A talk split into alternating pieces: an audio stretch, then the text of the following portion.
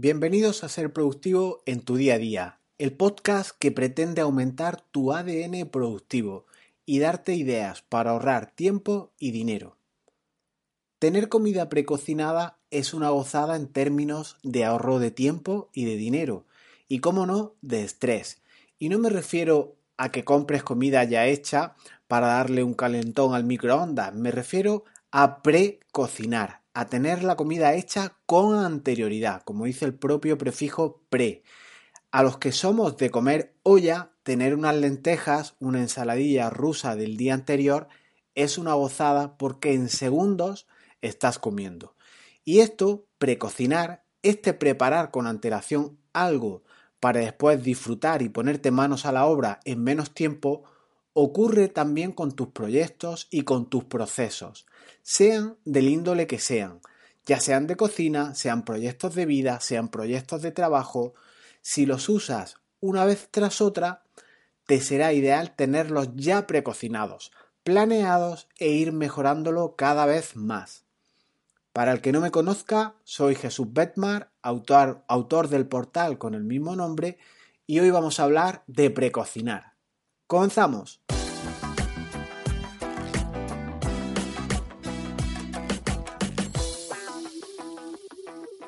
Cada vez escucho más esta frase y cada vez resuena más en, en mi cabeza. Es que no me da tiempo, es que no tengo tiempo, estoy súper agobiado, no sé dónde acudir, no sé por dónde empezar cada mañana, cada día. Y esa ansiedad, estos comentarios que se escuchan y que resuenan mucho, yo también los he expresado de primera mano, pero hay algo que puedes hacer.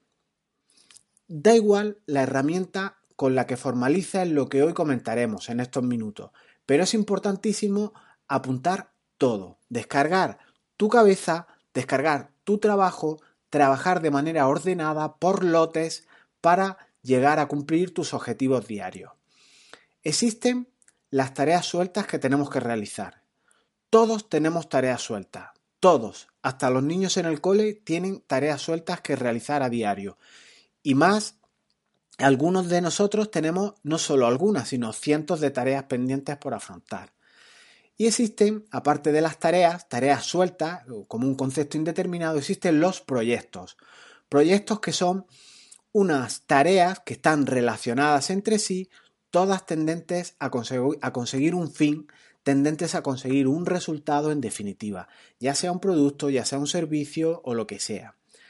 Teóricamente ya no hay más, hay tareas y hay proyectos. Y aunque sea una, una visión algo resumida, algo simplona, vamos a aceptar estas afirmaciones como válidas para comenzar a rodar en términos productivos y para barajar términos que alivien sobre todo nuestro estrés diario. Entonces, tenemos, partamos de la idea de que tenemos tareas, que son tareas sueltas, y proyectos que son tareas asociados a, perseguir un fin. O sea, tienen un eso común o, una, o, una, o un denominador común. Todo son tareas, ya sean 3, 10 o 1000 las que tengas, hay algo que es básico y es que tienes que descargarlas, tienes que echarlas a algún contenedor ya sea un contenedor de trabajo, ya sea un contenedor de ideas, ya sea un contenedor de proyectos futuros. Esta descarga hay que realizarla. Y de igual modo ocurre con los proyectos. Puedes tener un proyecto en marcha, dos o dos mil proyectos, pero todas las tareas que pasen por tu cabeza que estén relacionadas con esos proyectos, de igual modo hay que descargarlas para que no estén rondándote todo el tiempo en tu cabeza. Así que, apuntado todo, descargamos nuestra cabeza de tareas y proyectos y ya volveremos sobre ellos, ya se harán más adelante y esto nos, nos permitirá sin duda realizar la tarea que ahora tenemos en ciernes, con la que estamos ocupadas. Por ejemplo, en este momento, escuchar un podcast. Seguro que estás eh, simultáneamente eh, viendo alguna agenda, abriendo el móvil, mirando alguna aplicación. Esto es el tipo de cuestiones que hacen que no tengas foco y eh, disperses, entiendo yo, tu tiempo. Así que, partiendo de las tareas que se archivarán en sus carpetas. Llamaremos estas carpetas como quieras. Esto es indiferente. El tema es que tengas un hábito que esas tareas, estos recados, esos mandados, esas visitas, esos presupuestos que tengas que hacer, siempre eh, los que sean de, carácter suelto o no tengan dónde englosarlo, irán a las carpetas que tú te crees. Y para cada proyecto que tengan un denominador común, un objetivo común, crearás una carpeta con el nombre de ese proyecto y ya sabes lo que toca. Todo lo relacionado con ese proyecto se almacena ahí, en esa carpeta. Profundizo sobre todo esto, sobre las grandes áreas que podemos tener las personas en el ciclo de Todoist que estoy haciendo en vídeo en estos días y que puedes ver eh, en, mi página. Os dejo en, en las notas del programa el enlace a, los episodios que os comento. En ellos, en concreto en el primero, vemos las grandes áreas de tu vida y cómo puedes trabajar con proyectos, con proyectos futuros o que están en una especie de incubadora y con las tareas sueltas, con esos recados, con esos libros a leer, con esas películas a ver y esos futuribles que no sabes dónde englosarlos, pero te ocupan la cabeza constantemente, así que lo ideal es descargarlo. ¿Qué conseguimos con esta descarga, con este apuntar? Pues conseguimos centramiento. Es un mix básico de lo que proponen todos los sistemas de productividad, estas ideas que os he comentado, esta descarga, entre otros GTD. Es importantísimo, es una de las primeras fases, la más temprana, esta descarga de tus bandejas de entrada, de tu cabeza sobre todo, eh, descargarla para ese alivio de estrés. Es muy importante y, conozco de primera mano, como os digo, esta sensación de, afrontar o de ponerte a trabajar y tener cientos de ideas que te invaden y no saber por, dónde comenzar. Es mejor tal vez un día a la semana, una mañana, a primera hora de la mañana, hacer esa descarga eh, e, en cualquier aplicación porque resulta realmente mm, efectiva. Y ahora vamos a lo práctico, a lo útil, tras plantear estos principios, estas bases, estos principios sólidos que debes de tener en relación con la descarga de tus tareas y de tus tareas de proyectos que son, eh, al fin y al cabo, lo que nos invade, esa sensación de acometer cosas que tenemos a futuro. Así que planteadas estas pinceladas y centrado un poco eh, todo con nuestra cabeza ordenada o descargada, ¿cómo afrontamos ahora el hacer, el realizar tareas, el tachar que tanto nos gusta eh, esas tareas pendientes de nuestras listas? ¿Cómo precocino mis proyectos? ¿Cómo los utilizo para realizar tareas nuevas o tareas repetitivas en mi día a día? ¿Me vale esto mismo para los proyectos y no solo para las tareas? Pues lo ideal es, un, es eh, trabajar o daros un ejemplo concreto, con un paso a paso, que es como nos entendemos bien al afrontar eh, cuestiones que en principio son nuevas, igual eres un poco desordenado eh, o desorganizado o te cuesta estructurarte, y lo ideal es un paso a paso para tener una especie de guía, una guía para dummies que hará que realizar esas tareas nos vengan pues con una hoja de ruta nos vengan marcados de una manera casi automática. ¿Para qué? Pues para que no tengamos que pensar, nos marque los tiempos y te permita organizarte de una vez por todas. Si incorpora este hábito o esta manera de trabajar, eh, te será muy eficiente el día y sobre todo asignarte una serie de cuestiones o de tareas clave que tienes que hacer a diario. Igual, eh, por tu tipo de actividad, una, dos, tres, 10 actividades podrían ser suficientes. Lo que sí que coincidiréis conmigo es que es una tontería enfrentarte a una lista de tareas pendientes o de cuestiones por hacer que tenga 100 o 200 ítems y no saber ni por dónde acudir. Así, estas listas, estas tareas, te gobiernan a ti en vez de tú ir matizando, ir definiendo, ir eh, atacando las que tú quieras y siguiendo un propósito o, un, o una guía que tú te plantes. Y esto solo lo puedes hacer tú. no por mucho ver vídeos, ver muchas herramientas, eh, teorizar mucho por estas cuestiones, eh, solo puedes resolverlo tú. Como os digo, tienes que adaptarlo a tu sector concreto, a tu actividad, sea la que sea, seas un artesano, seas un gestor, seas un abogado y tramites expedientes, hagas creación de contenido en Internet, sea lo que sea, estas cuestiones productivas se aprenden haciendo. Y es la única manera utilizar herramientas de las que yo te, propongo o de las que puedas ver por ahí y ir probándolas a ver cuál se adapta mejor a, a tu método, a tu manera de trabajar y cuál ves que al final es más eficiente y vas siguiendo con un hábito incorporado. Y ahora el ejemplo concreto. Después de esto, de esta introducción, después de este plantear el cómo precocinar mis proyectos, mis tareas, el, ubicado un poco el contexto en el que igual te encuentras de dispersión, vamos, como digo, a ver un ejemplo concreto. Un proyecto, cualquiera, piensa en el que quieras. Piensa en proyecto como tareas sucesivas que tienen un nexo común, una materia común, un objetivo, un resultado final a obtener. Y piénsalo como eso, como tareas a realizar, una tras otra, que es como se comienzan las cosas. Primero una tarea, después otra, hasta llegar a la consecución. Para comenzar a realizar nuestro proyecto, nuestro ejemplo, nuestras disquisiciones teóricas, por muy simple que pueda parecer o por muy complejo que te pueda parecer un proyecto que estés manejando, antes tienes que tener, antes de acometer este proyecto, tienes que tener un plan. Y en ese plan tienes que tener una planificación, entendida esta como unas tareas, unas fases, un tiempo a realizar, unas personas que pueden intervenir y para tener esto solo necesitas una hoja en blanco e ir insertando todas las tareas que necesitas hacer en ese folio. Yo os recomiendo mucho eh, saliros un poco de lo digital y enfrentaros a un papel en blanco. En teoría, creo que a todos nos gusta escribir a mano. Es una sensación agradable, apaga distracciones como pueden ser pantallas, dispositivos y demás, y enfréntate a un folio con un boli que es ideal. Escribes tus, tus tareas como ahora eh, vamos a verlo. Y veréis cómo cuesta menos implementar un proyecto haciéndolo de esta manera. En cualquier caso, sea un folio en blanco, sea en cualquier aplicación, vamos con un ejemplo concreto y verás cómo si pones en, práctica este hábito que, comento, puede resultarte eh, que consigas los objetivos de manera muy, muy agradable.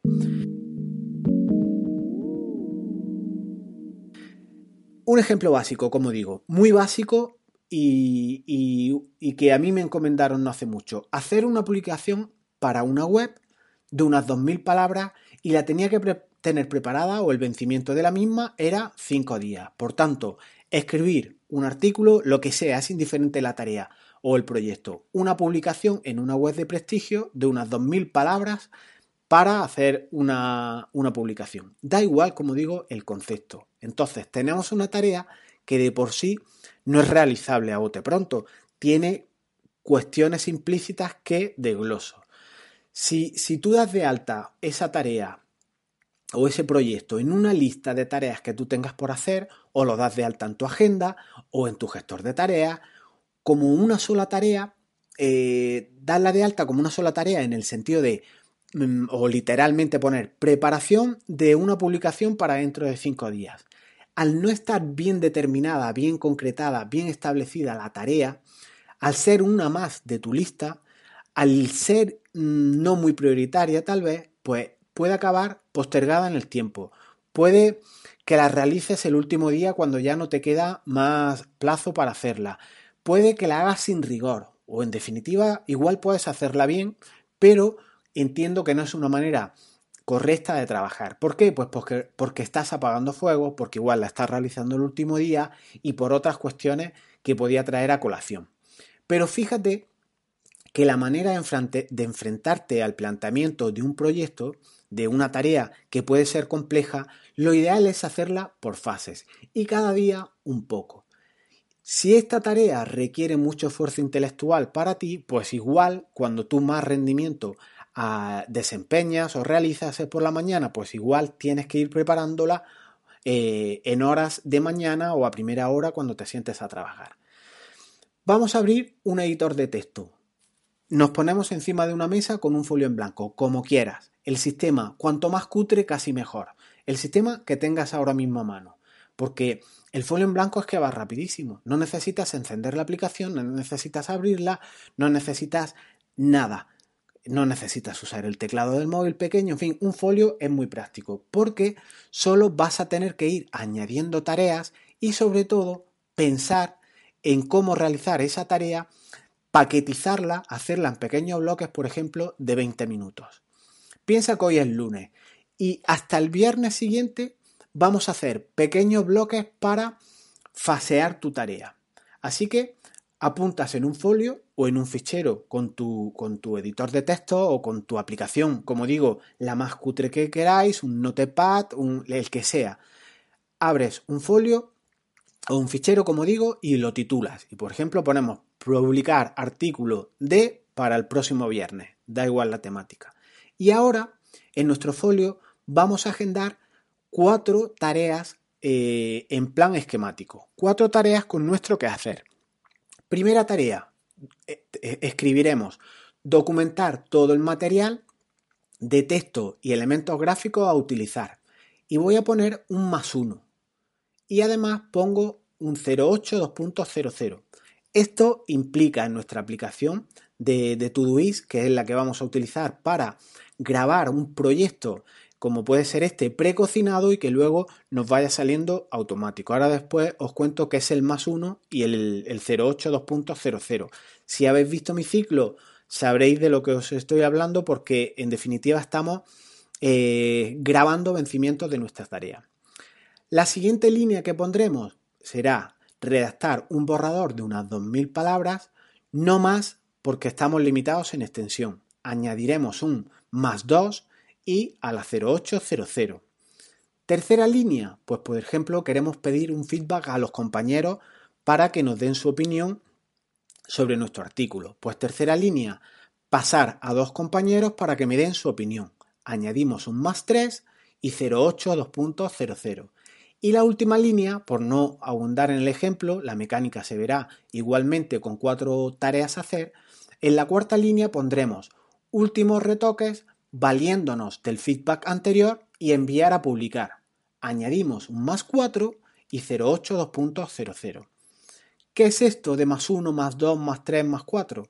Pues esto es simplemente que este texto que hemos redactado en el folio o si ya lo hemos hecho en un editor de texto, con un copiado y un pegado en Todoist, automáticamente nos va a dar de alta un proyecto ordenado por días. Ese más uno nos va a crear la primera tarea, que si recuerdas era documentar todo el material de texto y los elementos gráficos a utilizar, nos los va a dejar preparados para mañana a las 8 de la mañana, como primera tarea a enfrentarme. Así que cuando yo me levante o llegue a la oficina y me ponga a trabajar, sé que mi primera tarea del día actual, porque ya la precociné el día anterior, a las 8 de la mañana documentar esto. El segundo día dijimos que la tarea era redactar un borrador, tal, tal, tal, pusimos un más 2, pues nos va a salir al segundo día, o sea, pasado mañana a las 8 de la mañana, nos sale el otro bloque. Y así con las diferentes tareas. O sea, que si empezamos el lunes, el jueves tendremos nuestra tarea acabada, ha tenido un tiempo de reposo, ha tenido una maduración y entiendo que es la manera de realizar proyectos que son complejos. Esta idea la vimos también, eh, por ejemplo, cuando vamos a pasar la ITV. Pasar la ITV de un vehículo de por sí es una tarea compleja porque requiere de muchas más cosas. Ese día te quedas sin coche, tienes que llamar a pedir cita, tienes que ir tú a llevar el coche o mandar a alguien. En definitiva, son muchas tareas que tienes que planificar. Y este planificar de manera natural en un fichero o en un folio es ideal. ¿Y cómo proyectarlo también en el tiempo con estos símbolos tan fáciles como puede ser súmame un día a, cuando yo grabé esto o súmame 10 días o mételo a partir del 15 de marzo pasar la ITV, son sistemas precocinados que nos funcionarán de manera ideal. Así que con este texto que os digo, si lo tenéis en un folio habrá que pasarlo a un editor de texto, como digo, el más simplón que exista, copiamos en texto plano, y ese texto se pega en Todoist y automáticamente nos añade los siguientes días y las horas para realizar mi trabajo en bloques. Así son realizables los proyectos, no solo con un plan, ese plan idílico de voy a realizar tal tarea, sino planificado. Tiene orden, tiene fases, tiene pequeños bloques, tiene pequeños ítems que gozarás un montón cuando vayas tachando y verás que tu proyecto va progresando y va avanzando. Esto hace mucho más alcanzable el proyecto que tengas o las tareas que tengas en tu día a día. Si procrastinas mucho, término hoy muy de moda, ya lo mencionaban los romanos y lo traigo a colación porque lo oí en un podcast, fíjate que, esta procrastinación, este dejar de lado las cosas, igual no es porque estés o no estés planificando bien. Igual a esta, este procrastinar tienes que ir un paso más y pensar que las tareas que no haces igual es porque o no las defines bien o no las planificas bien por lotes o igual es que son las que no te gustan. Igual debes de buscarle un sentido a las tareas que procrastinas porque igual, como digo, son las que no quieres hacer. Y esto da también para pensar un momento en estas cuestiones. Como digo, para profundizar un poco más en este gestor de tareas, en este precocinado de proyectos, os recomiendo que veáis el ciclo que, estoy haciendo, un ciclo gratuito de Todoist y en la que hoy en concreto va por la clase número 7, pero en el siguiente vídeo vamos a trabajar también sobre la idea de trabajar con proyectos ya prehechos, ya preestablecidos que te va a interesar seguro. Pero quédate con lo que te he contado. Con un simple editor de texto, un folio en blanco y una correcta planificación, acometerás tus tareas de una manera más ordenada, más estructurada, cada día un poco, hasta completarse y así de esta manera no te saturas ni, ni deberás procrastinar nada porque tendrás todo más establecido y no tendrás tanta pereza de, de acometer las cuestiones. Si esto para colmo son tareas, son procesos repetitivos que utilizas siempre, pues puedes ir mejorándolos, como siempre os digo, día a día, haciendo. Y es que al final no queda otra, otra cosa, otra opción que aprender haciendo, porque así aprendes qué cuestiones o qué herramientas son las que van más contigo o las que menos pereza te da eh, usar. Y ya no os digo la ventaja de precocinar todos estos proyectos todas estas tareas y luego poder preutilizarlas. Casi siempre hacemos tareas repetitivas, así que tienes a modo de plantilla en texto plano un, arsenal productivo eh, inmejorable. Al final, igual que nuestras madres cocinaban grandes ollas para tener para otro día comida, pues con las tareas ocurre lo mismo. Si tú te organizas y eres eficiente en la producción de tus proyectos, ahorras tiempo y dinero y da mucha satisfacción trabajar así, porque ya pensaste, ya trabajaste en su día en una estructura, en una organización, en una planificación a futuro de tu proyecto, pues si la tienes creada, la vas mejorando eh, día tras día, conforme vas haciendo, que es la única manera de darte cuenta y no teorizar tanto, pues así ya os digo, tenéis un arsenal productivo de primera magnitud. Ya sabes que para profundizar en materias como esta, que te posibiliten ahorrar tiempo y dinero, que te den ítems, que te den alternativas, que te den herramientas para tú incorporar, eh, incorporar en esa productividad tuya, te recomiendo te suscribas a estos audios en las dos plataformas de podcast que hay que empiezan por la I latina. Además, si quieres precocinar tus tareas, quieres precocinar tus proyectos, no te pierdas el ciclo de Todoist bajo mi punto de vista, una prenda de aplicación para echar en tu mochila productiva y no solo echarla y almacenarla, sino usarla.